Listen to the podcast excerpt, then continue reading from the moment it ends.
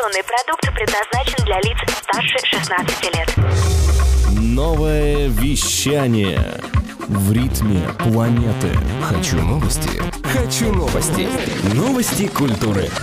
Всем привет! В студии Елизавета Худобина с кратким обзором новостей шоу-бизнеса. Выставка музыкальных инструментов великих музыкантов 20 века Playing It Loud: Instruments Of Rock And Roll пройдет в Нью-Йоркском музее искусств Metropolitan с 8 апреля по 1 октября этого года. На экспозиции будут представлены более 130 музыкальных инструментов, собранных из 70 частных и государственных коллекций в США и Великобритании, принадлежавших самым известным рок-музыкантам, таким как Beatles, Elvis Presley, Jimi Hendrix, Джонни Митчелл, Металлика, Rolling Stones и многим другим. Кроме инструментов, на выставке будут представлены постеры, костюмы и будут демонстрироваться клипы.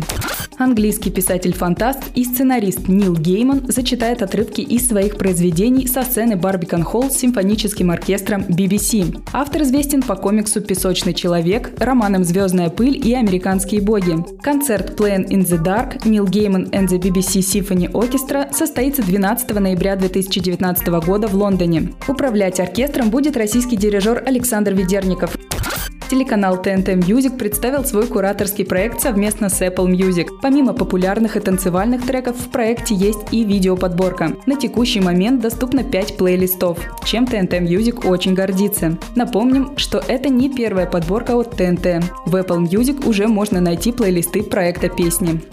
Американская прогрессив-метал-группа Dream Theater выступит в Москве летом этого года. Коллектив представит новый альбом «Distance Over Time» на площадке «Адреналин Стадиум». Участник группы и продюсер Джон Петруччи рассказал, что пластинка должна стать самой лучшей за всю их историю, потому что в нее вложено очень много эмоций и страсти. Напомним, группа Dream Theater основана в 1985 году и за время своего существования выпустила более десятка студийных альбомов и дважды номинирована на премию Грэмми.